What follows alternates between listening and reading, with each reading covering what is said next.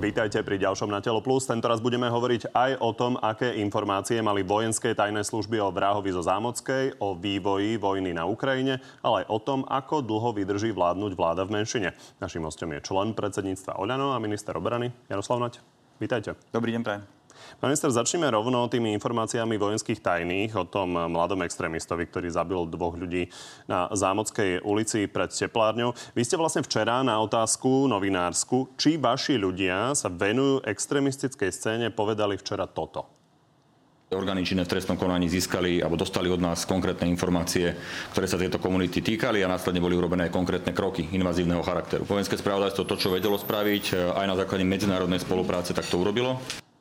Ono to vyznieva tak, že vojenské obranné spravodajstvo malo konkrétne informácie o tom mladíkovi, posunulo ich a niekto ich nevyužil? Nie, to je Trošku som nešťastný z toho, akým spôsobom bol zostrihaný e, ten shot a nielen u vás, ale najmä v inej televízii. Ono to malo minútu a pol táto odpovede. Ja som si ju pozrel celú a vy ste boli natoľko tajomní, že tie interpretácie mohli byť rôzne. Keby mal niekto nejakú otázku k tomu, tak mohol povedať viac, alebo mohol sa opýtať viac, by som odpovedal. Čo som tu povedal v, tejto, e, v tomto šote alebo v tých otázkach e, novinárov bolo to, že áno, my sme tú komunitu, to znamená komunitu ľudí, medzi ktorých patrili pravdepodobne, patril pravdepodobne aj ten strelec, alebo teda ten vrah zo Zámockej, monitorovali a na základe našej činnosti, dokonca aj s, medzinárodným, e, s medzinárodnou spoluprácou s FBI a tiež s českými uh, spravodajskými službami sme identifikovali človeka Slováka už na jar, ktorý patril do tej skupiny a ktorý vzbudzoval vážnu obavu v medzinárodnom meradle. To je ten 22-ročný mladík Áno. pod prezivkou Slovak Bro. Áno, a ktorý bol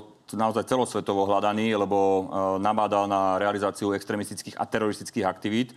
Uh, tak my sme ho dokázali identifikovať a na základe našich informácií, ktoré sme posunuli orgánom činných trestnom konaní, bol ten človek zadržaný už na jar. A my sme teraz, keď vznikla táto nová situácia s vraždou, mnoho, viacnásobnou vraždou na Zámockej, my sme zistili, že vlastne on sa odvolával, tento človek, na toho Slovak Bro, toho človeka z Jary.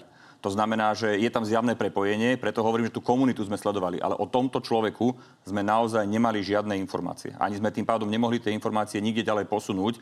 A to, že to niektorí novinári takto pochopili, rozumiem, že to tak mohli pochopiť, ale ja som sa snažil byť dosť jasný a bol som na hrane toho, čo som mohol povedať uh, pri tých otázkach uh, pred rokovaním výboru v Národnej rade. Takže veľmi konkrétna otázka z hľadiska využitia tých vašich informácií nezlyhali naše bezpečnostné orgány. No, my sme poskytli všetky informácie, ktoré sme mali uh, Národnej kriminálnej agentúre. Tá urobila spoločne s prokuratúrou invazívny zákrok voči človeku Slovak Bro a všetky ďalšie veci, ktoré prípadne získali z ich činnosti, o tom my nevieme vo vojenskom spravodajstve, ani ja ako minister obrany, ale predpokladám, že si robili svoju prácu dobre a že jednoducho všetko, čo mohli získať e, z toho konkrétneho e, realizácie konkrétnej osoby, tak získali a napriek tomu ich to nepriviedlo k tomuto človeku, čo je úplne normálne, lebo ak sa neprejavoval nejakým spôsobom viditeľne, e, tak jednoducho ani nebolo možné ho nejakým spôsobom zachytiť. Koľko máme takýchto ľudí? No to je ťažká otázka. Samozrejme, my si robíme svoju robotu, evidujeme nejakých ľudí, prebiehajú nejaké diskusie, nejaká koordinácia aj medzinárodná, ale koľko ich je celkovo takých ľudí, to ja neviem. Dôležitý negatívny aspekt je ten, že ten počet narastá, pretože sú ľudia, ktorí explicitne nabádajú na takúto činnosť, aby, aby e, poburujú ľudí, motivujú ich alebo vyzývajú ich, aby útočili na politikov, aby útočili na lekárov, aby útočili na vedcov kvôli covidu. Jednoducho takáto situácia tu, na, na, samozrejme na LGBTI komunitu, takáto situácia tu je, je, je nepriateľná, je veľmi zlá a treba sa naozaj veľmi seriózne za, zaoberať tými ľuďmi, ktorí povzbudzujú obyvateľstvo ľudí, aby, aby konali agresívne. A to ste mohli vidieť aj sám, že keď niekde tam Bláha kričal a, a nadával na prezidentku v Nitre, veď to nie je normálne, alebo nejaký ten aktivista, ktorý mimochodom dlhuje peniaze štátu, jeho firma v obrovských sumách, nejaký Šoun, či ak sa volá, však ten pomaly každý deň nabáda niekoho, aby na mňa útočil ja mám naozaj pocit, že na tých ľudí treba, a nie na mňa samozrejme, na mnohých iných ľudí. K tomu sa ešte dostaneme, čo s tým, treba ale teraz ma zaujíma najmä to, aby mali ľudia nejakú predstavu základnú o tom, čo sa vlastne u nás deje v týchto podhubiach rôznych eh, sociálnych eh, sietí. Ja si pamätám, že keď boli útoky v Paríži, tak vtedy francúzske tajné služby jednoznačne hovorili, že nemožné, aby 24 hodín denne eh, tisíce extrémistov niekto monitoroval, lebo to treba trojštvornásobok vlastne toľko členov tajných služieb. Čiže toto sa dotýka desiatok nejakých nebezpečných ľudí u nás, alebo koľky? To je ťažko povedať, e, pán moderátor. Ja vám to poviem takto, že e, politik v nejakej e, funkcii vládnej, alebo povedzme pani prezidentka, možno nechcem hovoriť za, za iných, môžem povedať za seba, denne dostanem desiatky vyhrážok smrťou. Desiatky. E, nie je ani len fyzicky možné, aby sa policia venovala každému jednému takémuto prípadu, pretože e, mnohé z nich sú samozrejme falošné účty, zámerný nátlak vytváraný psychologicky a tak ďalej, ale môže sa stať, že medzi tými desiatimi bude jeden, ktorý to myslí vážne. Veď si predstavte tohto človeka, tohto vraha zo Zámockej, ktorý čakal na predsedu vlády niekde pred jeho domom a keby sa ho bol dočkal, možno by na ňo bol strieľal a možno by ho bol zavraždil. Jednoducho takáto je realita a to je presne kvôli tomu robené, že ľudia na Slovensku sú aj takí, ktorí pozbudzujú iných, aby zobrali spravodlivosť do svojich rúk. A to, je nemôže, to, to jednoducho nemôžeme akceptovať. A ja vám teraz neviem povedať, že či uh, sú, sú to jednotlivci, alebo ich je niekoľko desiatok. My uh, minimálne za vojenské spravodajstvo môžem povedať, že my evidujeme rôzne skupiny obyvateľstva, rôzne radikalizované, rôzne početné, rôzna úroveň nebezpečia, nebezpečia potenciálne, to áno, ale kto z nich sa reálne na konci dňa rozhodne urobiť takýto skutok, je ťažko povedať. Pán minister, vy nám inými slovami hovoríte, že toto sa pokojne môže zopakovať. No, mám teraz klamať a hovoriť, že nie, no môže sa to zopakovať. A my no, musíme Slovensko urobiť... nie je samozrejme štát ako Británia alebo Francúzsko, že by malo taký obrovský počet tých extrémistov, čiže štát nie je schopný urobiť viac, ako robiť dnes na to, aby napríklad takýto útok sa už nikdy nestal. Som presvedčený o tom, že všetky štátne organizácie, ktoré sa to zodpovedné, alebo orgány, robia všetko preto, aby sa to nestalo. Ale vy neviete naozaj eliminovať tú, to potenciálne riziko na absolútnu nulu. Čo môžeme spraviť a čo by sme mali urobiť, je to, že by sme sa mali pozrieť na tých ľudí, ktorí poburujú a ktorí nabádajú ľudí, aby takýmto spôsobom konali. A tam je veľmi dôležitá úloha aj prokuratúry. Lebo ja môžem povedať, že napríklad zo 7, myslím, 7 bolo tých trestných oznámení, ktoré som dal, kde sa mne vyhrážali smrťou, tak myslím, že dvaja boli odsudení a zvyšok išlo do ne, na základe rozhodnutia prokurátora na priestupkové konanie. No podľa mňa to nie je normálne. To nie je normálne. Jednoducho, keď niekto povie, že pritlačím ťa k múru a odstrením ti hlavu, no, tak asi to nie je úplne normálny človek a, a nemôžeme to ani považovať za slobodu, e, právo na slobodu názoru alebo e, iba za, nejaké, za nejaký priestupok proti občianskému spolunažívaniu. Dobre, ešte sa dostaneme k e, tým výrokom a k tomu, čo sa dá s nimi robiť. Poďme ale teda k tomuto prípadu. Včera sa vlastne udial posun v právnej kvalifikácii toho skutku. Toto povedal, povedal špeciálny prokurátor. Skutok bude dnes e, zmenený v právnej kvalifikácii ako obzvlášť závažný zločin teroristického útoku, pretože doposiaľ zdokumentované dôkazy preukazujú e, motiv konania strelca. Ten strelec je mŕtvý, takže odsúdený za nič byť nemôže už. To je úplne jasné. V čom je toto významné? No je to významné v tom, že on naozaj zanechal nejaký manifest tak nejakej skupine teroristickej sa e, prihlásil v tom manifeste, kde inak spomínal aj toho Slovak Bro, toho jedinca, ktorý bol zadržaný vďaka práci vojenského spravodajstva, ďalší extrémista eh, a naozaj eh, podľa mňa potenciálne nebezpečný človek. A, eh, a tým pádom ja som vôbec není prekvapený, že to bolo prekvalifikované na terorizmus. No a je to významné aj z toho hľadiska, že akékoľvek ďalšie schvalovanie tejto aktivity bude mať vysokú sádzbu uh, aj v trestnom konaní. To znamená, ak niekto napíše, ako som zachytil niekde, že také niečo bolo napísané, že tepláren to je pekné miesto na strelbu alebo niečo podobné, no tak v tom prípade nech eh, je pripravený na to, že mu eh, policajti zaklopú na, na dvere a že bude čeliť vážnym problémom, lebo jednoducho nie je možné, aby niekto schváloval teroristický útok. Čiže to významné z hľadiska riešenia ďalších podobných výrokov alebo teda problematických skupín. Áno, je to poprvýkrát, pokiaľ sa nemýlim, keď bol niekto, nejaká vražda, keď bola kvalifikovaná ako, ako teroristický útok. Lebo vy ste konkrétne napísali o tomto prípade. Čo sa asi doma naučil tento jedinec od otca, ktorý sa hlásil k mnohým nechutným, nenávistným, extremistickým názorom nielen Harabina, je naozaj na čase, aby boli šíriteľia tohto hnusu a nenávisti riešení. Klámu, burcujú ľudí, šíria nenávisť čo iné ako to, čo štát robil doteraz, by mal robiť? No, opakujem. Veľakrát sa identifikoval človek, ktorý ktorý naozaj e, sa vyhrážal smrťou, najvyšším ústavným činiteľom, alebo e, vedcom, alebo lekárom.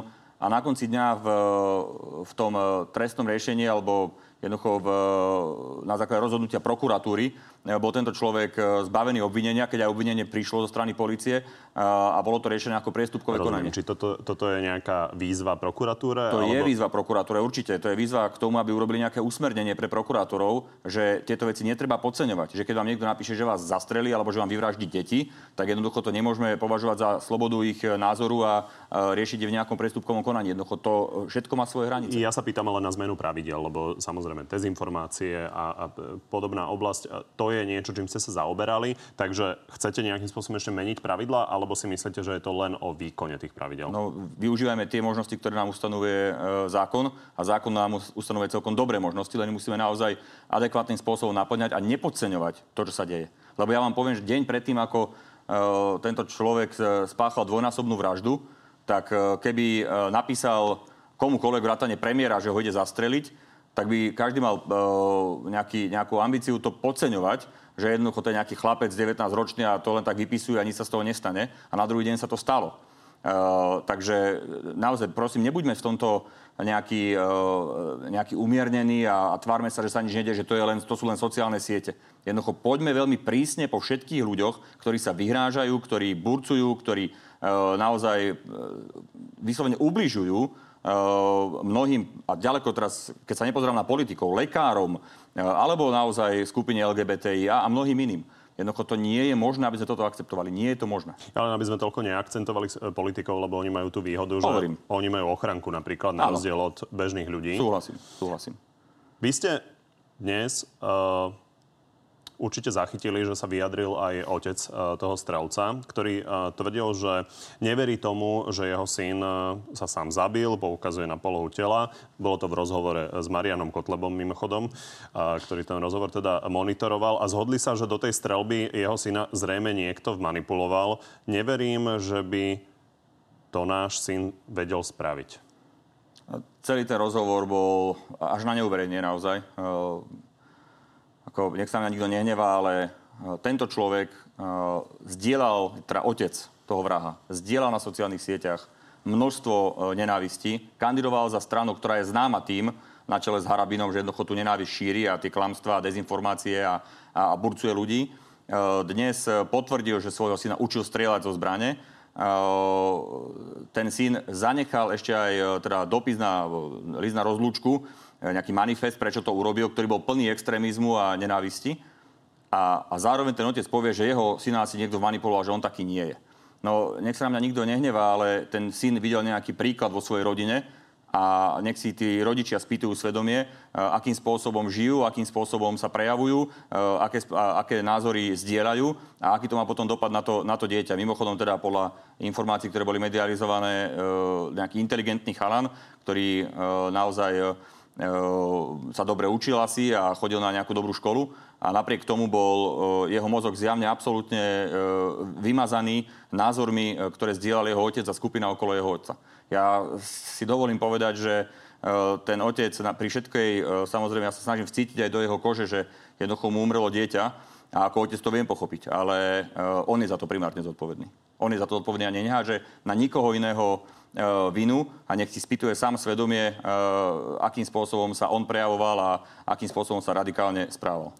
Dobre, aby sme uzavreli tieto veci, ktoré sú bezpečnostné a potom môžeme ísť na tie politické.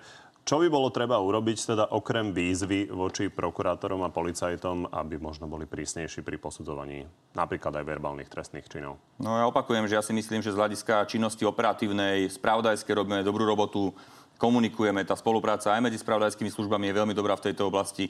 Vy nikdy nedokážete pokryť 100% eh, potenciálnych eh, hrozieb. Nikdy. Akokoľvek sa budete snažiť, musíme čím viac komunikovať, čím viac dielať informácie, čím viac nepodceňovať situáciu eh, a policia musí veľmi výrazne konať aj, aj invazívne voči takýmto osobom. Čiže nejaké po, posilnenie tajných nejdete žiadať kvôli tomu? No, ja si nemyslím, že je to nevyhnutné.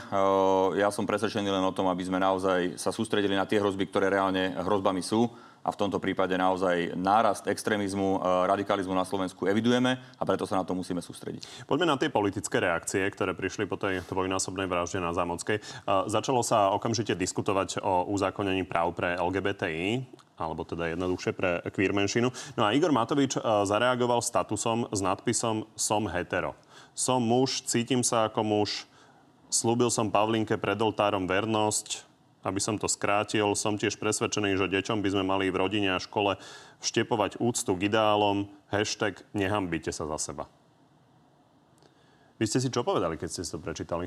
No, ja som to pravdu povediac až potom si prečítal, keď vznikla o tom diskusia aj v rámci hnutia, e, kde e, niektorí poslanci vyža- e, si vyžiadali od Igora, aby im vysvetlil, čo tým myslel a Igor im to vysvetlil takým spôsobom, že jeden z moderátorov, myslím, že na TA3, nie som si ale istý, vyzval ľudí, aby sa nebali povedať, že akého sú teda sexuálneho zamerania, že ak sú homosexuáli, nech to povedia. A Igor na to zareagoval, že on teda povedal, že je heterosexuál a pritom tým chcel povedať to, že nie je plný nenávisti a dokáže akože sa s tým vyrovnať. Ta, takýmto spôsobom nám to povedal. Ja si nemyslím, že by na tom bolo akože... Ani to nemusel spraviť, nemusel to urobiť. Som muž, cítim sa ako Áno, muž. Tak vyzval ten moderátor, vyzval, Nehambíte povedal... sa za seba. Áno, tak nehambíte sa za seba znamená, Myslíte, že... Vy, vy sa hambíte za to, že ste muž? Alebo že sa cítite? No nie, však ako ja, ani ja sa za to nehambím. Ja som heterosexuál, vy ste asi heterosexuál, tak, tak že komu, na to, komu je to adresované? Vyzval na to uh, moderátor teatry. Toto, toto, bola, uh, toto bolo zdôvodnenie uh, Igora. Uh, moderátor teatry povedal, nebojte sa povedať, či ste heterosexuál alebo homosexuál. Ne, nepočul som to vyjadrenie, nechcem to citovať. Para, uh, parafrazujem. Igor na to napísal, že ja som heterosexuál a nemám s tým problém to povedať. A ostatné veci, prosím, sa pýtajte jeho, ako to myslel. Ja to nebudem za neho vysvetľovať, e, jeho status. Pýtali sa na, ňo, e, sa na to poslanci, ja som si tú komunikáciu prečítal, takýmto spôsobom to Igor vysvetlil. Povedal, že sa s tým nechcel nikoho dotknúť, že jednoducho to nemyslel zlom. Že áno, sú ľudia, ktorí sú homosexuáli, neboja sa to povedať. E, myslím, že to tak oficiálne povedal aj pán Iliev, alebo ak sa volá ten z TA3 vyzval, aby to povedal každý. Igor povedal, že je heterosexuál. Dobre, či to bolo vhodné alebo nevhodné, je to otázka na ňo. Ja si myslím, že to bolo zbytočné, ale nebudem ani hovoriť, že urobil tým niečo zle, lebo nič zásadne zle s tým nespravil. Naozaj nie. neviem, čím sa to mohlo niekoho dotknúť. Či to bolo potrebné? To nebolo to potrebné. Podľa môjho názoru to nebolo Jedna potrebné. vec, čo povedal vám na klube, druhá vec je, že teda aký je výklad jeho verejný, toto je jeho verejný výklad. Cítil som, že heterosexuáli, konzervatívci, kresťania na Slovensku zrazu, keby, že sú občanmi druhej kategórie. Pán minister, je náš aktuálny problém, že heterosexuáli sú občania druhej kategórie? Nie je. Nie je, a, ale podľa mňa ani vôbec ani by sme nemali hovoriť o to, že kto tu je nejaký občan druhej kategórie. Podľa mňa je občan ako občan a je mi úplne jedno, akú má sexuálnu orientáciu. Občan by mal byť rovnaký, má mať rovnaké práva, povinnosti, platí dane, jednoducho žije v tejto krajine, má naše občianstvo, e, pracuje tu, tak nech má rovnaké práva a povinnosti. Ja s tým nemám žiaden problém. Nemyslím si ani, že e, by teraz mala byť nejaká, nejaký veľký útok, lebo ja vám to poviem, možno to nebude populárne teraz, ale tiež vám poviem, že som nebol úplne stotožený s tou formou protestu, ktorú urobila, uh, urobilo to združenie myslím druhýkrát po sebe, keď už tam išiel so zápalnou faklou uh, nejaký jedinec smerom k parlamentu. To by si organizoval Antifa? No, je mi jedno, kto to organizoval. Jednoducho nemyslím, že to bolo správne. To len aby bolo jasné, o čom hovoríte. Čiže no. nehovoríte o tom zhromaždení, na ktorom no. bola prezidentka. Nie, to bolo prvé, myslím, to bolo asi druhé. Uh, ale hovorím, až tak do detailov to nesledujem, nechcem teraz zavádzať, ale to, že tam niekto vyzýval o tom, aby, aby teraz, že poďme a my si tu zoberieme moc a budem tam z faklou smerovať parlamentu, ani to si nemyslím, že je správne, ani si nemyslím, že je správne, že teraz by sme mali akože sa báť prejaviť nejakú svoj názor alebo svoju preferenciu uh, aj z hľadiska sexuality. No nie. Keď niekto je hrdý na to, že je homosexuál, nech to povie. Keď niekto je hrdý na to, že je heterosexuál, nech to povie. Nebudem tu teraz sa do nikoho starať, že či povedal to alebo, alebo hento. Ja som v tomto absolútne otvorený, otvorená mysel Uh, jednoducho nemám v tomto absolútne žiadne nejaké uh, preferencie a opakujem ešte raz, uh, ak by prišlo k nejakému návrhu právnemu, aby sa jednoducho Dobre, pomohlo tým ľuďom, tak to Poďme k tomu, ja len už e, komentár záverečný k tomu, že hovoríte, že kto je hrdý na to, že je heterosexuál, nech to povie. Otázne je, že či minister financí a predseda Oľano, ktorý je 20 rokov manžel so svojou manželkou, e, musí hlásiť, že je heterosexuál no nemusí, ale v tejto môže, situácii. Ne? Nemusí, ale, ale v tejto môže. situácii, myslím konkrétne. Však a čo musíme zakazovať, aby sa pri, uh, prihlásil k svojej sexuálnej orientácii, však zase nebuďme úzko Nikto mu to nezasahuje. No. Otázny je kontext samozrejme tej dvojnásobnej vraždy, ktorá spraviť, sa stala. Ale nikomu tým neublížil ani zle tým nespravil. Dobre, poďme teda uh, od uh, analýz Igora Matoviča a jeho statusov k exaktnejším veciam a k tomu návrhu SAS, ktorý je v parlamente. Toto navrhujú. Týka sa to nielen párov rovnakého pohľavia, ale aj párov odlišného pohľavia, ktorí z nejakých dôvodov nechcú vstúpiť do manželstva.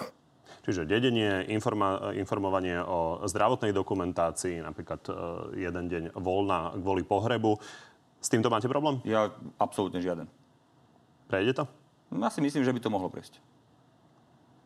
No, čo to závisí? Tak... SAS, hlas a za ľudí v zásade už Áno. povedali, že idú všetci za to hlasovať. To samozrejme nestačí. Ako to dopadne volano? Ja si myslím, že jednohlasné to nebude, ale že väčšina klubu sa prihlási k tomu, aby to prešlo. A ešte záleží, a to už mohlo asi aj stačiť. Čiže predpokladáte, že 30 poslancov Olano za to Nechcem hovoriť číslo, ale myslím si, že to bude väčšina. No, keď hovoríte o väčšine, Myslím tak... si, že to bude väčšina. Myslím, že áno, že to môže byť 30, ale nechcem tu, čo ak to bude 25. Neviem. Odhadujem. Prečo by to malo prejsť? No, lebo to podľa mňa je rozumný návrh. Však uh, ak potrebujeme pomôcť ľuďom a potrebujeme im pomôcť, lebo to sú naozaj objektívne veci, však uh, keď niekto spolu žije a chce vedieť o zdravotnom stave toho druhého človeka, alebo keď spolu dlhodobo žili a mali spolu nejaký majetok a chce ho zdediť po umrtí jedného z nich, no tak prečo by to nemohli mať? Ako ja s tým ne, nepovažujem to za top prioritu e, v tomto období tejto krajiny, ale vôbec to zároveň nepovažujem za niečo, čo by sme nemohli prijať. Nech sa páči, kľudne, ja osobne, keby som bol v parlamente, ja za to hlasujem. Váš kolega Čekovský chce ísť ale v tomto smere ďalej dá sa v tom návrhu ísť ešte ďalej. To znamená, aby naozaj e, tam boli definované registrované partnerstva a ako, ako zväzok e, aj osôb rovnakého pohľavia. Čo si myslíte o tomto?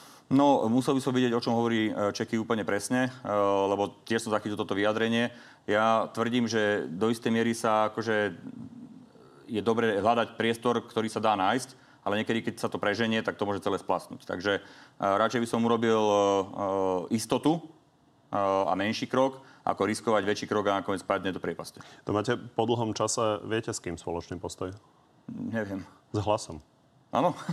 Podobne sa vyjadruje aj Peter Pellegrini. Hm, a mňa napríklad Petra, u Petra Pellegrino veľmi zaujíma, zaujíma jeho názor na túto oblasť. Prečo? No, lebo som nejako nepočul u neho.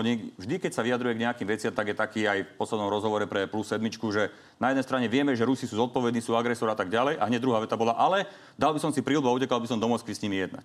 Jednoducho on vždy povie obidva názory, aby si našiel každého. No tak ja by som bol rád, keby som videl od neho napríklad v tejto oblasti e, jeho názor. Toto isté, čo pán Čakovský hovorí aj Jan Budaj napríklad.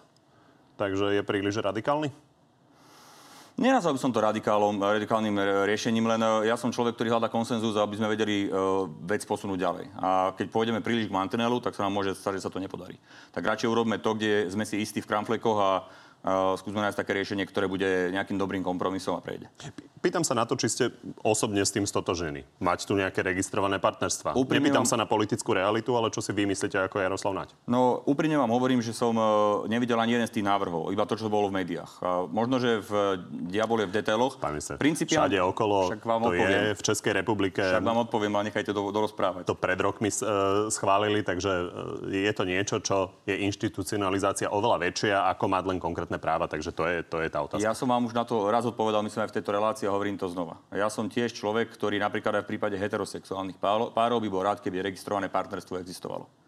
Čiže a v prípade, že keď e, heterosexuál, v heterosexuálnych párov by registrované partnerstvo mohlo existovať, lebo by to malo nejaké výhody, pre mňa by mohlo kľudne existovať aj v homosexuálnych pároch, ale sú veci, za ktoré by som napríklad ja ruku nedvihol. A teraz dostanem ďalšiu cenu homofób, lebo poviem, že napríklad e, e, deti, výchova detí, adopcia a tak ďalej, je niečo, za čo by som ruku nedvihol. Rozumiem. To nie je sú, súčasťou registrovaných partnerstiev ale, štandardne. Rozumiem. Ale videl som Čiže vy hovoríte, že môže sa to volať hej? registrované partnerstvo a nech je to pre všetkých. Áno, ja s tým problém nemám. Dobre. Principiálne to hovorím a, a hovorím to zároveň ako človek, ktorý by to možno využil aj v heterosexuálnom vzťahu. Jednoducho, uh, ja si myslím, že mnoho ľudí sa nechce ženiť a preto, ak vieme nejaké konkrétne veci uh, pre nich vyriešiť, tak to urobíme. Dobre. Išlo o to, aby váš postoj bol definitívne jasný, takže som rád, že sme ho vysvetlili. Už sme hovorili o vyjadreniach Daniela Lipšica, ale včera sa nevyjadroval len špeciálny prokurátor, ale aj generálny prokurátor. Mnohí možno čakali, k akému prípadu to bude a čo nové povie. Napokon bola ale vlastne tá téma de facto on sám pán predseda vlády Slovenskej republiky, vyprosujem si, aby ste tvrdili, že konám pod vplyvom ktoréhokoľvek veľvyslanca. Ja neviem, pod vplyvom koho alebo čoho sa rozhodujete vy, ale pre mňa to bol vždy len a len zákon. Len a len zákon. Pán Žilinka sa cíti dotknutý napríklad aj výrokmi premiéra. Čo na to hovoríte? Ja, zbytočne ho, nejakým spôsobom komentovať.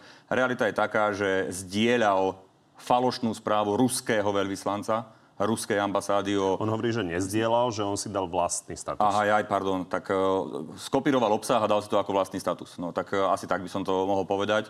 Uh, faktom je, že opakovane konal v priebehu... Aby ľudia, roka... ktorí nie sú úplne zorientovaní, uh, tak len pre nich dopoviem, že išlo o ten cintorín Vladomirovej a o ano. špekuláciu o tom, či bol zničený alebo opravený. On tvrdil, že bol ruský. Realita je taká, že ruský nebol On tvrdí, že bol zničený, realita je taká, že zničený nebol. On tvrdí, že tam bolo hanobenie, realita je taká, že všetci, aj starosta, ktorý tam bol, aj, aj všetci historici a tak ďalej povedali, že jednoducho bol opravovaný do pôvodného, e, pôvodného stavu, taký ako bol, keď bol e, ten cintorín e, budovaný a cieľom je urobiť toho naozaj jedno pekné a dôstojné e, miesto. E, pán generálny prokurátor sa rozhodol, že z toho urobí kauzu naozaj takýto status dať vyslovene kopírujúc status ruskej ambasády na Slovensku plný nepravd, jednoducho je nedôstojné pre a nehodné generálneho prokurátora. A to sa už ani nemusíme vrácať k všetkým tým veciam ako podpis dohody s generálnou prokurátorou Ruskou pár dní pred vojnou,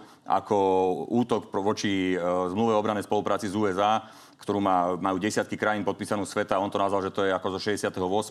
Jednoducho on svojim konaním sám seba dehonestuje.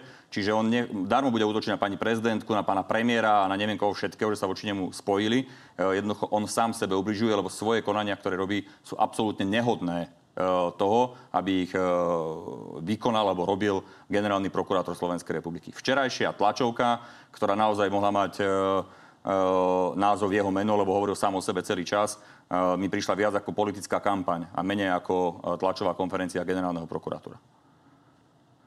Na akú funkciu kampaň? No, ja som už sa vyjadril v minulosti, čiže nemám problém to zopakovať. Ja si osobne myslím, že on veľmi vážne uvažuje o tom, že bude kandidovať na prezidenta Slovenskej republiky.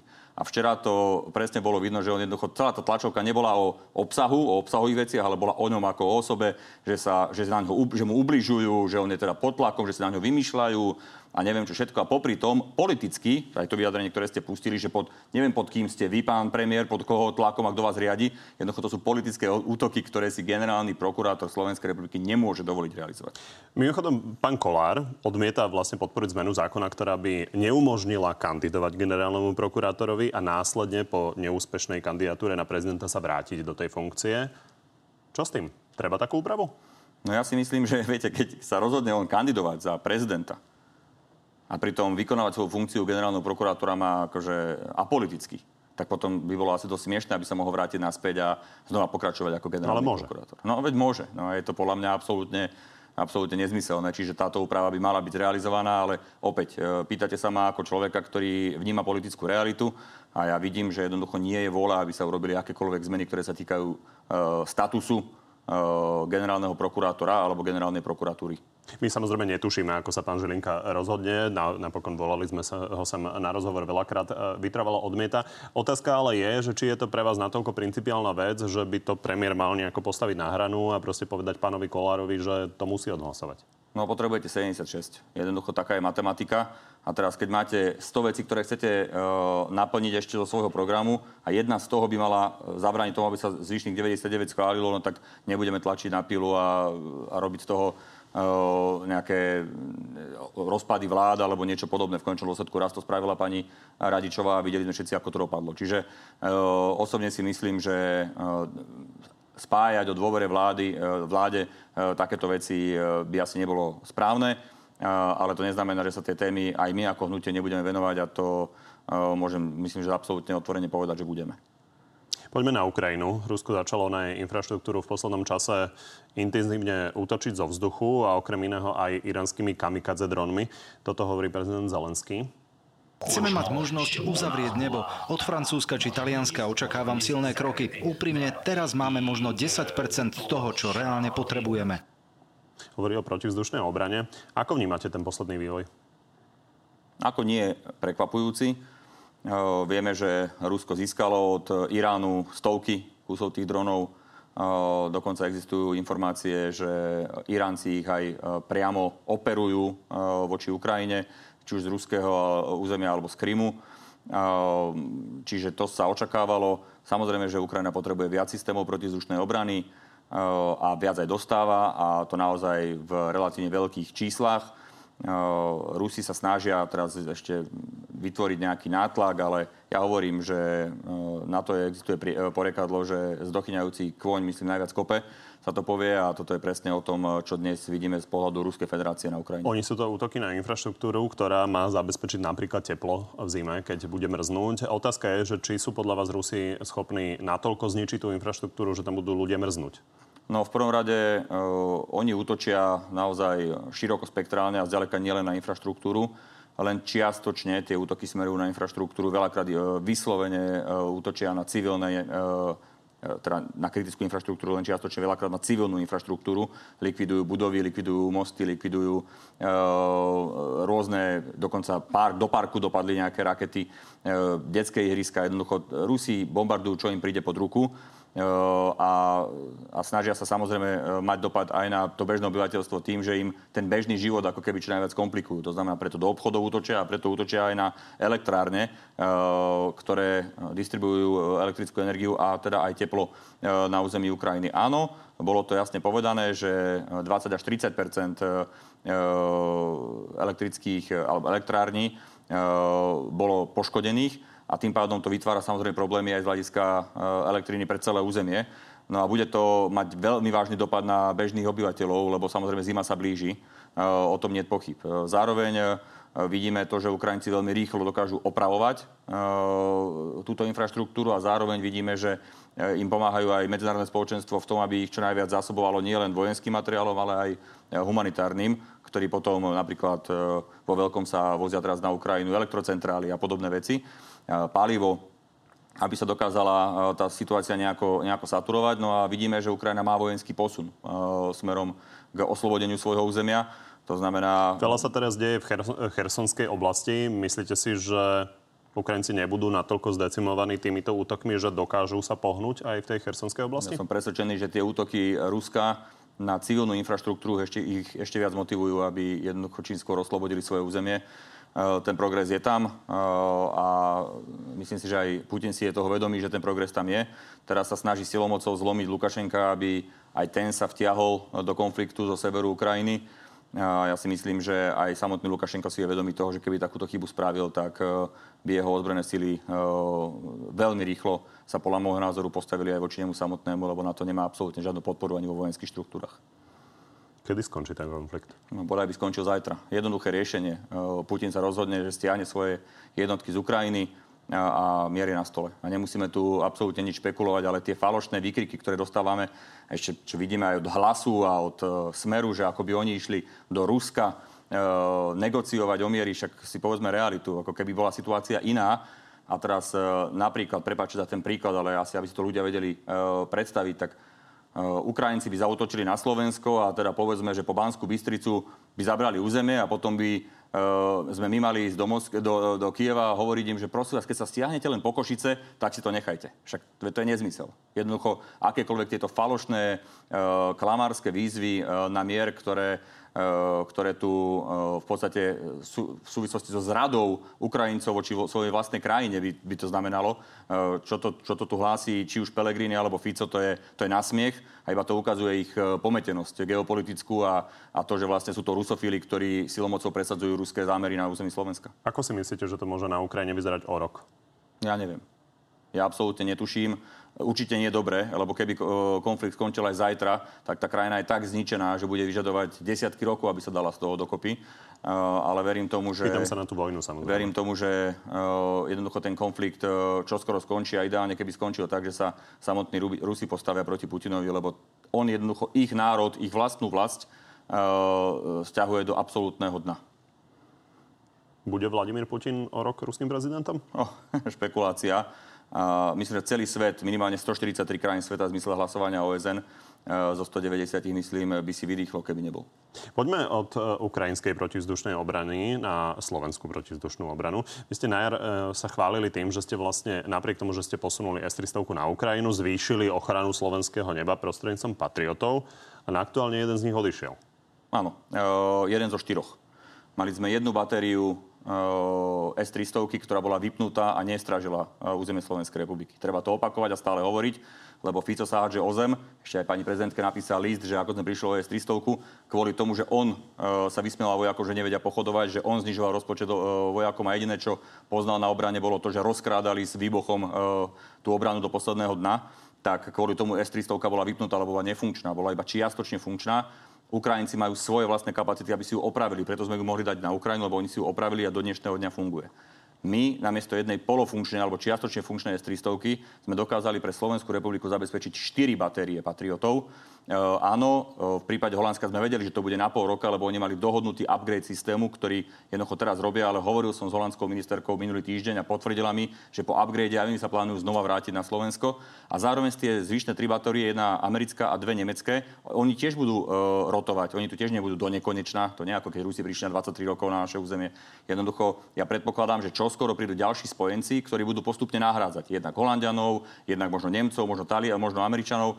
Jednoducho... Dobre, čiže ty, tie patrioty sa tu budú striedať? Predpokladám, a nemusia to byť len patrioty, alebo aj podobné systémy, jednoducho, ktoré budú chrániť naše územie dovtedy, dokedy Slovenská republika nebude mať e, sama takúto spôsobilosť. A keďže sa do oblasti protizdušnej obrany v histórii Slovenskej republiky nič neinvesto, ne, neinvestovalo, tak jednoducho budeme musieť čakať, kým e, dokážeme ten systém vysúťažiť a, a kým príde na naše územie. A dovtedy e, ja som vďačný našim spojencom, že nám pomáhajú 24 hodín denne, 7 dní v týždni chrániť naše územie. Čo idete teda kúpiť? Idete kúpiť nejaký Patriot? Patriot stojí miliardu. Jedna batéria stojí miliardu uh, dolárov. Jednoducho... Boris Kolár ale v apríli hovoril, že je tam konkrétne riešenie, ktoré nie je za miliardu. Pozrime sa na to. Jeden z tých systémov ten jeden, si budeme môcť ten jeden si budeme, ten jeden zostane. Uh, to sa bude ešte rokovať. Uh, myslím, že to bude veľmi výhodná. výhodná. Nie, to nebude hodnota jednej miliardy. Nie. Jeden Patriot ste mali kúpiť. No. Za veľmi výhodnú cenu, počuli hovoril ste, pán Kolár. Počuli ste odo mňa, že by som to niekedy povedal. Pán Kolár to povedal, vy ste to nejako no. nerozporovali. Takže to máte len pocit. Uh, jednoducho, my sme nikdy... Kde ste to rozporovali, nepamätám si. My sme nikdy nehovorili o tom, aby sme, uh, že by sme chceli odkúpiť ten systém. My sme hovorili o tom, že tu... Odkiaľ to pán Kolár mal? Tak možno mu niekto poradil, že by to bola cesta, však ono by to nebolo zlé riešenie, len to by sme museli mať toho druhého partnera, ktorý by nám to chcel odkúpiť. Dokonca, ak si správne spomínam, tak aj pán Fico vtedy hovoril, že no vidíte, tam je ten biznis, že to idú odkupovať. Nie, tá debata o odkupovaní nikdy nebola na stole. Američania vám nikdy neponúkali nikdy. jeden z tých systémov. Nie, Američania nám povedali, že nám e, garantujú, že tu budú nejakú dobu a v prípade, že by oni odchádzali preč, tak e, získajú niekoho, kto ich nahradí. Jednoducho, aby sme mali chránené naše nebo. Toto nám Američania povedali a to platí. Prišli aj Nemci, prišli Holandiania a bude sa rotovať na aliančnej úrovni, lebo sme na východnej hranici aliancie. Sme tzv. frontline state, teda krajina, ktorá je na vojnovej linii a tým pádom aliancia sa postará o to, aby naše nebo bolo chránené. Tým pádom sa nemusíme bať toho, že niekto odíde, že toto ostane nechránené, ako niekto straší. Dobre, ak to chcete vyriešiť dlhodobo, čo chcete kúpiť, koľko to bude stať? No, hovorím, jedna batéria Patriotov stojí asi miliardu. Čiže ak by sme čo, chceli, kupovať? ak by sme chceli, e, povedzme, Patriotmi si uh, chrániť naše nebo, potrebovali by sme minimálne dve batérie, povedzme, a to by znamenalo asi 2 miliardy. Čiže hľadáme riešenia, ktoré budú lacnejšie, komunikujeme s Nemcami, je tam taká e, skupina asi 20 krajín, teraz sme podpisovali v Bruseli nejakú politické vyhlásenie o tom, že chceme spolupracovať na spoločných akvizíciách a spoločnom riešení ochrany neba európskych krajín.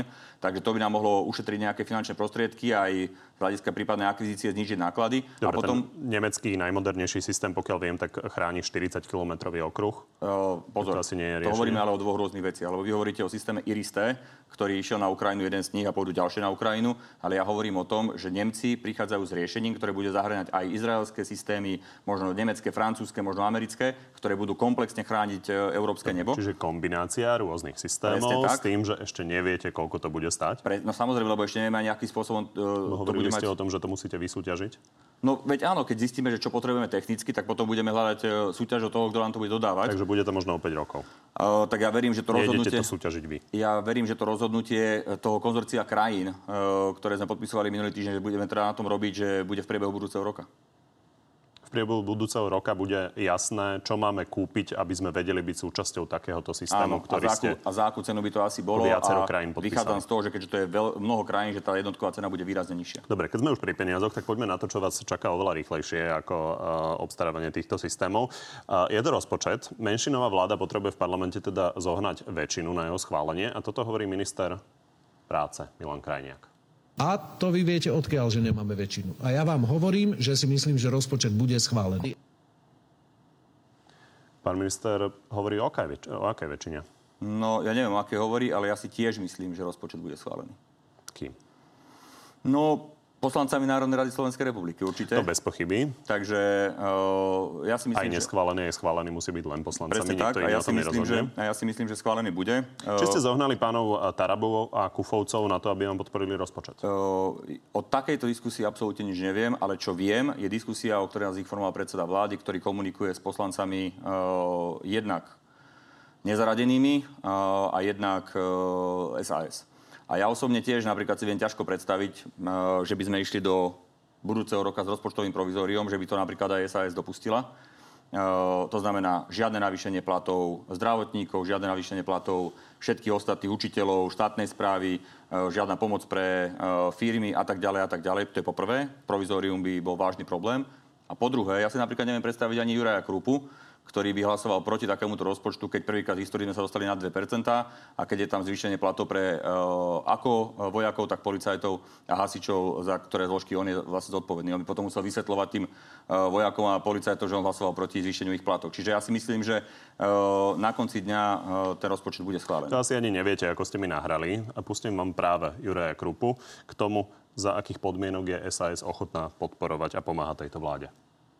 Keby sa rozhodli teda prepustiť pána Matoviča z jeho funkcie, tak uh, sme ochotní rokovať.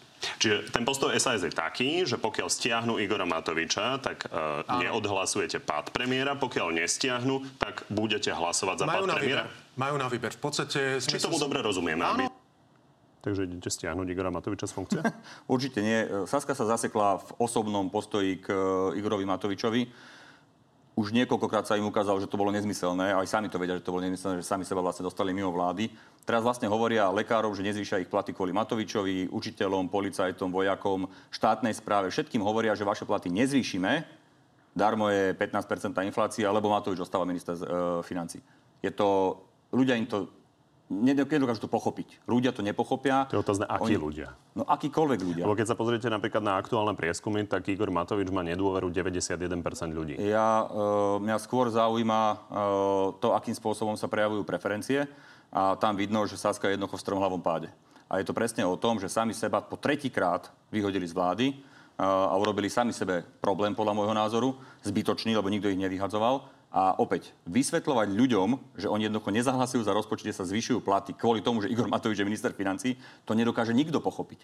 To nedokáže nikto pochopiť. Pán minister, ja si pamätám, ako ste pred voľbami hlasovali prostredníctvom Facebookovej ankety. Ano. Ako a, a máte podpu- e, postupovať po voľbách a ktoré témy sa chcú riešiť? Ako myslíte, že by dopadlo e, hlasovanie vo Facebookovej ankete o tom, či má Igor Matovič ostať ministrom financí? Ale veď na to sú voľby.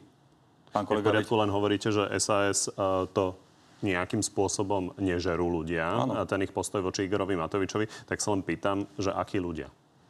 No podľa mňa ich potenciálni voliči. Jednoducho oni nechápu, prečo položili vládu uh, Radičovej, uh, Matoviča aj Hegera. Nechápu to. Dobre, Nerozumejú a im to tomu. vysvetlíte a ja oni to... vám zahlasujú za rozpočet. Ale veď nie, veď ja, ja len hovorím, že buď hovoria o tom, že chcú pomáhať ľuďom a keď chcú pomáhať ľuďom, tak jednoducho schvália taký rozpočet, ktorý je krízový rozpočet, ktorý tým ľuďom pomôže alebo budú hovoriť ľuďom, že my vám nepomôžeme, kašleme na vás, lebo Matovič je minister financí. No, e, pozrite sa, je to ich e, rozhodnutie. Ja osobne e, by som sa čudoval, keby nezahlasovali za rozpočet, lebo ísť do rozpočtového provizória je úplne najhoršia vec, ktorá vôbec prichádza do úvahy. To je katastrofa pre celý štát. E, zároveň je to ich rozhodnutie. Nech sa oni rozhodnú, ako chcú. Ja len hovorím ako človek, ktorý s Ďurom Krupom zo party hlavíc odral spoločne, poznáme sa 20 rokov, 25 a ja viem, že celý čas sme sa rozprávali o tom, že kedy to už konečne bude vláda, ktorá dosiahne 2% e, na obranu e, v rozpočte. A teraz sa to podarilo a on bude hlasovať proti takémuto rozpočtu?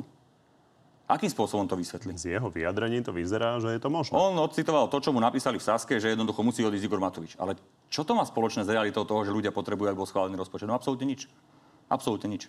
Takže rozpočet prejde a nebude to hlasmi Tarabovcov. No, e, ja si myslím, že prejde, lebo ja si myslím, že sa nájde viacero poslancov Národnej rady, ktorí si povedia, že e, je dôležité schváliť rozpočet, oveľa je to lepšie, ako keby išlo sa do provizória, aj keď majú nejaké výhrady, či už Igorovi alebo k niekomu inému.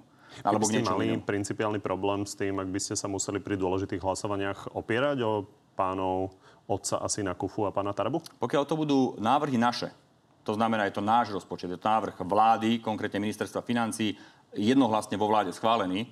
Pokiaľ za ten hlasuje ktokoľvek, mne to je jedno.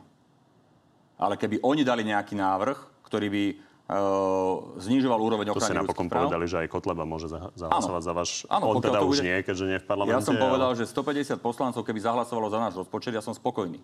Lebo to je náš rozpočet a oni by jednoducho schválili rozpočet, ktorý sme my pripravovali. Ale aby niekto keby sa očakával... ukázalo, že im plníte nejaké priania, tak Ale ešte máte problém? mi jedno. Napríklad e, Tarabové zástavy, hej, dúhové, uh, tam som ja zatiahol ručnú brzdu a nebojím sa to priznať. A povedal som, že jednoducho toto je pre mňa červená čiara. V koalícii ich nechcete. Tarabovcov? No určite nie. Akože to jasne, že nie. Budú ešte pred letom 2023 predčasné voľby? Hm. Môj názor je, že nebudú. Ja si myslím, že nebudú. A keby mali byť, akože, že by to tak vychádzalo, tak budú niekedy v júni. No, akože čo to uh, mení na situácii, že či budú v júni alebo v februári, ale ja hovorím, že každý mesiac, eh, ktorý by sme umožnili Ficovi, aby sa skôr vrátil a znova vstupoval do rozhodnutí súdov, znova tu urobil z policie mafiu, eh, tak jednoducho by bolo zlé rozhodnutie. A špeciálne po ťažkej zime, ktorá nás čaká, si myslím, že eh, by voľby sme nemali umožniť. Takže aj tak si myslím, že voľby nebudú, že jednoducho dovládneme do februára 24, ale nevylučujem nič. Ťažko povedať. Viete, keby ste sa ma pýtali pred pol rokom, či si myslí, že dneska budeme v menšinej vláde, tak vám poviem, že nie, lebo som bol presvedčený o tom, Budete v nich kandidovať? Uh, neviem a úprimne neviem. Uh, a, a myslím, že všetci, ktorí majú vedieť, vedia, že veľmi vážne zvážujem, čo ďalej, ale uh, akože v tomto momente, ak by to malo takýmto spôsobom pokračovať, si to viem dosť ťažko predstaviť. A nikdy nehovor, nikdy sa hovorí v politike, ale ja si myslím, že mi táto zatiaľ trojročná skúsenosť dala veľmi veľa. Tak toto poviem. Tak uvidíme, kedy tie voľby budú. Ďakujem, že ste prišli. Ďakujem, prajem všetko dobré. Z dnešného Na telo plus je to všetko. Pri ďalšom sa vidíme opäť v útorok o 14. na životu na TV novinách alebo si nás nájdete v archíve a na podcastoch. Príjemné popoludne ešte.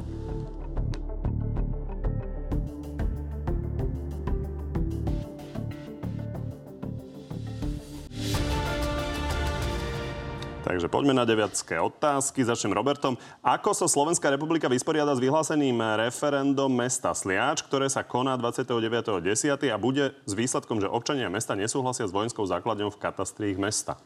No, v prvom rade ja som presvedčený o to, že celé to referendum je nesmyselné pretože je položená klamlivá otázka, respektíve je ponúkaná klamlivá otázka, že tam sú nejakí americkí vojaci, nie je tam ani jeden jediný, nie je tam žiadna americká základňa, ani tam nikdy nebude. To, ja som to aj odporúčil pani primátorke, že pokiaľ ona nechce zodpovedne komunikovať e, so svojimi občanmi a hovoriť im pravdu, ale bojí sa v predvolenom období povedať pravdu, aj keď e, sa niekomu nezdá byť e, sympatická a potom sa to spôsobuje rôzne nezmyselné referenda, tak to už rovno môžu mať referendum o tom, či bude alebo nebude základňa mimozemšťanov uh, na Sliači, lebo... Na druhej strane, to... vy ste si pamätám hovorili, že niekoľko amerických technikov tam má byť. No príde tam, samozrejme, ale to nesúvisí so žiadnou dohodou s Američanmi, ale to súvisí s akvizíciou lietadele F-16 a v zmluve, ktorú podpísal pán minister Gajdoš, je explicitne napísané, že prídu technici, ktorí sa budú starať o F-16. To znamená, nech sa v, prípade, v prípade nejakých um, nejaké nespokojnosti, nech sa obráte na pána Gajdoša a pána Pelegriniho, ktorý mimochodom pochádza z regiónu a on to Dobre, podpísal. jednoduchá odpoveď pre Roberta. Budete to ignorovať? No, samozrejme, jednak mesto nemá právo uh, vôbec riešiť nejaké otázky, ktoré sa týkajú národnej obrany a bezpečnosti a po druhé nemá zmysel to vôbec riešiť, keďže tam žiadna americká základňa nebude. Čiže celá tá otázka, celé to referendum je zbytočné, je to zbytočná len uh, míňanie peňazí, obe, obec, respektíve mesto to mohlo použiť niečo iné. Prežila ešte naša S-300, aby pomáhala Ukrajine? Dúfam, že áno. Podľa informácií, ktoré som dostal od ministra obrany Ukrajiny minulý týždeň na rokovaní ministra obrany NATO, e, ešte stále funguje a chráni e, jedno z miest e, na Ukrajine. Ktoré? Nepoviem. No, z opačného tábora na tú istú tému. Či tá pomoc Ukrajine nie sú vyhodené peniaze, pretože si neviem predstaviť, ako sa dá poraziť jadrová veľmoc. No, to je opäť sugestívna otázka. No poprvé, Uh, Ukrajina má Ľudia predsa... sa radi tak pýtajú. Áno, veď, chápem. Ukrajina má uh, právo sa predsa brániť voči agresii a uh, minulý týždeň 143 krajín sveta v OSN jasne odsudilo Rusko za agresiu. Iba 5 hlasovalo za Rusko a 143 bolo proti Rusku. Čiže v zmysle charty OSN sa Ukrajina pr- má právo brániť a v zmysle charty OSN môže požadovať od iných krajín, aby, im pri, aby jej pri tom bránení sa pomáhali a Slovensko patrí medzi tie krajiny sveta, je ich určite viac ako 60, ktoré Ukrajine pomáhajú. A zmysel to má, lebo vidíte sám, že sa dokázali ubrániť. Navyše aj pre nás, ako pre Slovenskú republiku, je mimoriadne dôležité, aby Ukrajina jednoducho neprehrala v tejto vojne, pretože pre našu bezpečnosť bolo veľmi zlé, aby sa Rusko dotiahlo na našu východnú hranicu. Mína, existuje veľa takých ľudí ako mladý terorista, ktorých SIS monitoruje a nerieši? No, opäť nemyslím si, že by ich SIS monitorovala a neriešila a síce to ani nie je na to, aby riešila takýchto ľudí, ona môže o tom podávať informácie rovnako ako vojenské spravodajstvo. Ja si nemyslím, že ich je veľa, ale určite nejakí sú. A v konečnom dôsledku ja som o tom informoval tiež, že jedného z takéto skupiny ľudí sme aj vďaka práci, vďaka práci vojenského spravodajstva zachytili ešte na jar tohto roka, ktorý e, vyzeral byť e, možno ešte nebezpečnejší ako ten jedinec, ktorý spáchal tú vraždu e, pravdepodobne teroristického charakteru e, na ulici Zámodskej čo hovorí na svoj výrok, som za registrované partnerstvo, ale nie pre homosexuálov. No, ja som povedal, že som zaregistrované partnerstvo primárne pre heterosexuálov, pretože tiež patrí medzi tých ľudí, ktorým manželstvo nevyšlo a možno by som bol rád, keby som mohol urobiť nejaké zmluvné ošetrenie, aby som sa nemusel ženiť znova a predchádzať tomu nejakým prípadným rozvodom a podobné veci a vyriešil tým problémy heterosexuálov. Zároveň ale platí, že nemám absolútne žiaden problém, aby som podporil akékoľvek rozumné riešenia, ktoré pomôžu aj homosexuálom alebo kom, komukoľvek inému. Je to jedno, či sa to týka homosexuálov alebo heterosexuálov. Chcem vyriešiť problémy ľudí, ktoré majú. To znamená, keď, keď sa ma pýtate, či by som podporil veci, ktoré sa týkajú dedenia, zdravotných vecí, eh, registrácie spolužitia a tak ďalej, tak áno. Ladislav, koho bude voliť v komunálnych voľbách? Uf, ja som v malej obci. Vy sa vyhovoríte tým, že máte uh, bydlisku v Borši. Áno. Tak možno smeruje k tomu, keďže vás vníma ako Bratislavčana, koho by ste volili v Bratislave? V Bratislave by som asi volil pána Vala a poviem to úplne na rovinu. V Borši budem voliť pána Klačka trajšieho starostu a, a v župe budem voliť e, Juria Drobu. Má VOS informácie, prečo slovenskí branci ukončili svoju činnosť? Má. Má a e, ja som to tak aj naznačil v niektorom z mojich komentárov na sociálnej sieti, že veľakrát čítanie tých reportov z ich činností bolo naozaj až zábavné, lebo bol to ako taký nepodarený pionierský tábor. Takže nezvládli sa? Nezvládli sa, nezvládli sa, mali problémy vnútorné, mali problémy s alkoholom na podujatiach, mali problémy s tým, že sa rozhodali, či sú proruskí alebo pro, pro, pro, pro, proukrajinskí a dokonca mali e, aj s tým problém, že sa snažili byť protiamerickí a potom začali niektorí z nich pracovať pre americké firmy niekde v Iraku. Čiže celé to je veľmi vtipné, celá táto ich organizácia. My sme očakávali, že to tak skončí, ako to skončilo. Navyše môžem povedať, že niektorí jedinci, ktorí navonok ako keby podporovali túto organizáciu, akurát tak využívali a na nejaké práce na ich nehnuteľnostiach alebo podobné. Oni si mysleli, že keď tam budú niekomu opravovať dom, tak potom si ho budú môcť nechať na svoje sídlo a nakoniec sa stalo, že ten dom bol predatý komerčne a oni na tom akurát tak svoje mozole odreli. Ale tak, taký je život organizácií, ktoré nerobia dobre pre štát a potom sa snažia pokutným spôsobom fungovať. To vyzerá, že ste boli nejakí hlboko infiltrovaní v slovenských brancoch. No, tak ja nehovorím o hlbokej infiltrácii, ale samozrejme, že, a to nie je žiadne prekvapenie, Eh, dlhodobo eh, boli považovaní za polovojenskú skupinu, ktorá pôsobí ilegálne a všetky ilegálne pôsobiace polovojenské skupiny sú pod drobnohľadom zodpovedných organizácií. Kedy prestane zobať z ruky Matovičovi a vezme opraty do vlastných rúk? akože aby som bol predsedom hnutia, alebo... Neviem, takto znela otázka, nič viac tam nie je. Ja eh, poprvé som, a každý, kto ma pozná, to veľmi dobre vie, nikdy nikomu nezobal z ruky. Vždy si svoj názor presadím a poviem. Uh, niekedy s tým úspejem, niekedy s tým neúspejem, ale názor si poviem a, sú veci, ktoré sú pre mňa nejakou uh, hranicou únosnosti alebo červenou líniou, keď to niekto tak nazýva. A sú veci, kde jednoducho chápem aj širší rozmer. Ale takisto Igor Matovič, ako každý z mojich kolegov v hnutí vie, že keď mám na niečo názor, tak ho úplne jasne a bez problémov poviem. Ako ďaleko je pán Matovič od červenej línie? Nechápem veľmi tej otázke. Hovoríte, že sú veci, ktoré sú pre vás červenou líniou, tak ano. ako ďaleko je pán Matovič tak v niektorých vyjadreniach, Jaroslava Nadia? V niektorých vyjadreniach sa jej dotýka a v niektorých vyjadreniach sa s tým sotožňujem. Jednoducho život nie je čierno a v niektorých veciach máme rovnaký názor a v niektorých máme aj odlišný, ale uh, odo mňa vždy dostane uh, spätnú väzbu na to, čo si myslím a musím povedať, že ja si naozaj úprimne myslím, že uh, Igor oceňuje, že som k nemu vždy úprimný. Ďakujem. A ja.